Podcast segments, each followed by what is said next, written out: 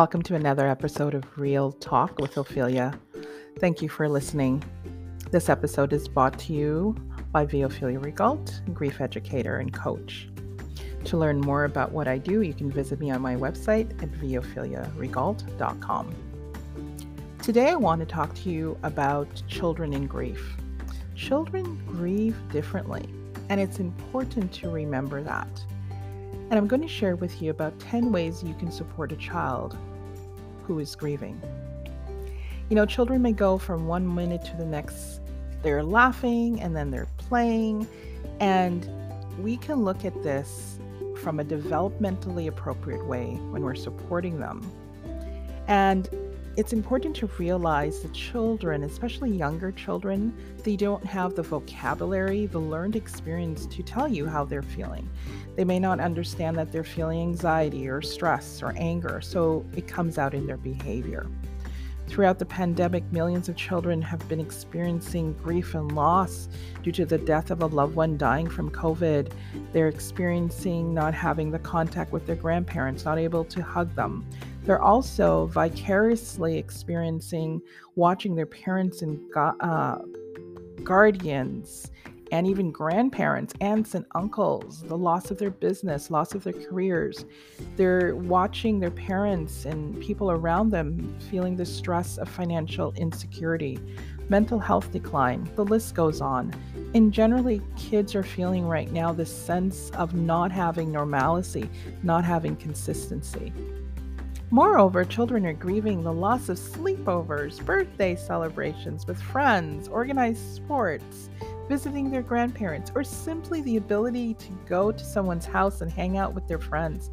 They're grieving the loss of the rite of passage of graduation, of going, you know, starting school. And uh, even though kids are going to school, they're grieving that sense of loss of it being not having the big freedoms that they may have had two or three years ago.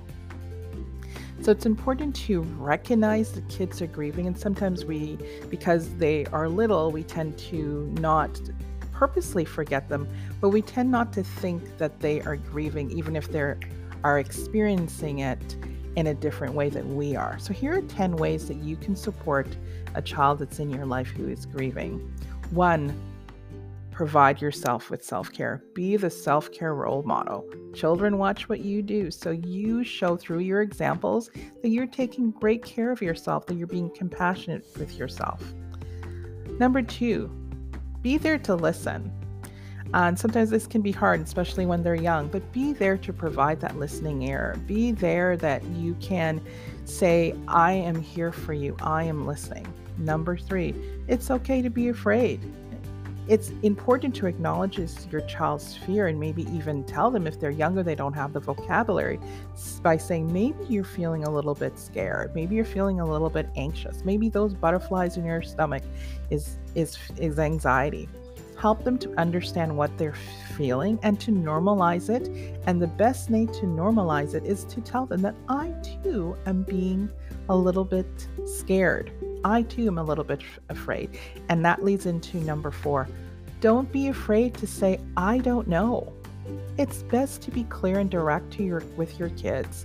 You're figuring this all out as well and it's okay to tell them that you're figuring it out and you're going to get an answer. Number 5, your grief is your grief. Maybe you're feeling really anxious and scared and worried about them missing the rites of passages about school but for them maybe this they have normalized this experience that they're going through and they're okay with going to school and having the social distance because they're got, getting used to it. Maybe you are not used to it. So your grief is your grief. It's important to m- remember that. Number six use art. Have fun with them it's a great way to find out how they're feeling without adding the stress of asking them, especially if they don't have the vocabulary to give you the feedback about how they are feeling. Children may give you great clues through play, through coloring, and sharing their stories. Remember hope. Hope is so important that you elicit that idea that we are going to get through this, that things are going to get better, that it's hard that we're doing this, but remind them that hope is available to them and explain to them that you're feeling hopeful too. Have fun. Have fun with them. Remember that this is a journey that they are going through and it's important and this is not all what life is about. It may be there for it may seem that it's on every newspaper, every TV show, but have fun. COVID 19 is a big part of our life, but it's not the only part of our life. Number nine, make meaning. Create new rituals and new family traditions. Make meaning from this experience. We're all going through this together. There, you know, I believe that there is a meaning for this. And the meaning might simply be that you're able to spend more time together, take pictures. So, five years, six years, 10 years, 15 years ago from now, we can look back and say, wow, you know, that teenager that's driving me crazy, I had such great closer times with them, you know, five years ago when we were spending all that time like locked up together. So, create meaning. And the last thing, but not the least thing, is to educate yourself. Find books about grief and loss on children. Find groups how parents are coping with this. You are not alone. Educate yourself. It empowers you and it helps you to be a parent that can help your children go through grief and loss. So I hope you're having some fun with the children that are around you. Remember hope, remember possibility, and remember that we are all doing this together. You don't have to be perfect. Show them love, show them fun, and have a meaning in this experience and give them that hope that they need. Thank you for listening.